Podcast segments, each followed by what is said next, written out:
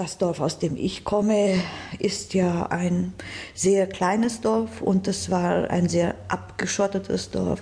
Es gab keine Asphaltstraße. Das war ja immer äh, sehr wichtig, ob es eine Asphaltstraße irgendwohin gibt oder ob es keine gibt. Und wenn die Asphaltstraße nicht vorhanden ist, dann gibt es nur so verrumpelte Dorffeldwege.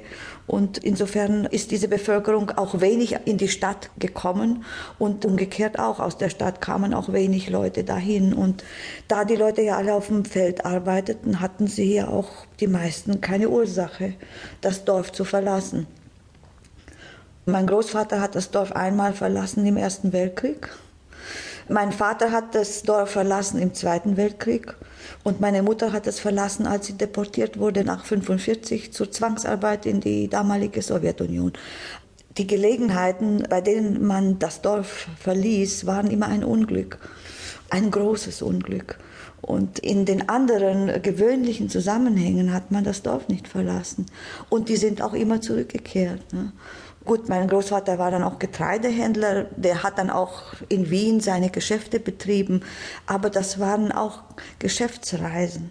Dieses Angebundensein an den Ort war offenbar so stark, dass man es sich nie vorgestellt hat, dass man diesen Ort verlassen könnte. Als ich aus Rumänien ausgewandert bin, da gab es Formulare auszufüllen, die gingen bis zu den Großeltern als ich das dann so ausgefüllt habe, war das auf einmal als Bild vor mir. Da habe ich gesehen, es passierte immer nur dasselbe. Nitzgedorf, geboren, geheiratet, gestorben. Und das war's. Und das war generationenlang immer dasselbe. Und ich war dann die Erste, die aus diesem Dorf rauskam, dadurch, dass nach dem Krieg dieses Feld enteignet wurde vom Staat, verstaatlicht. Und dann war plötzlich keine Grundlage mehr da. Und es gab zum ersten Mal die Möglichkeit, dass ich in die Stadt gehen durfte, um etwas zu studieren, um äh, einen Beruf fürs Leben zu haben. Äh, sonst wäre das auch nicht passiert. Es ist sehr seltsam. Als Kind habe ich immer gedacht, das Dorf ist sehr groß. das waren auch andere Vorstellungen und das waren die Vorstellungen der Bauern. Bei den Bauern ist ja alles weit und alles groß. Wenn da einer nur 20 Kilometer weiter in die Stadt fährt, ist das äh, schon eine ungewöhnliche Reise.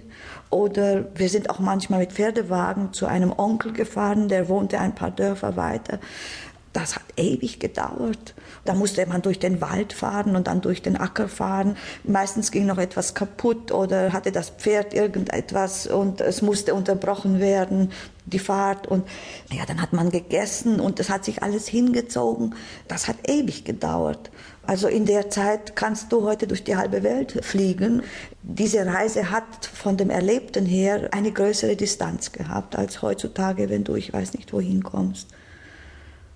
Und die Straßen waren auch Hauptstraße, dann gab es die Hintergasse, dann gab es die Krämergasse, dann gab es die Kirchengasse, dann gab es die Judsgasse, Judengasse. Wie der Name zustande kam, hat mir nie jemand erklärt. Und dann gab es die vordere Gasse und die Zwerchgassen, also die zwei, die hinten die Seitenstraßen abgeschlossen haben. Und dann gab es diese beiden Häusertypen. Es gab die Häuser mit dem Spitzgiebel und es gab die langgestreckten Häuser, die meistens an Ecken waren. Und auf den Häusern standen auch meistens die Namen der Leute, die dort wohnten äh, oder derer, die das gebaut hatten. Manchmal waren das schon die Großeltern oder Urgroßeltern. Meistens auch, wann das Haus gebaut wurde. Wenn es dann irgendwann renoviert wurde, stand auch drauf, wann es renoviert wurde. Also es war eigentlich so, waren fast wie voll weggenommene Grabsteine, die Giebel.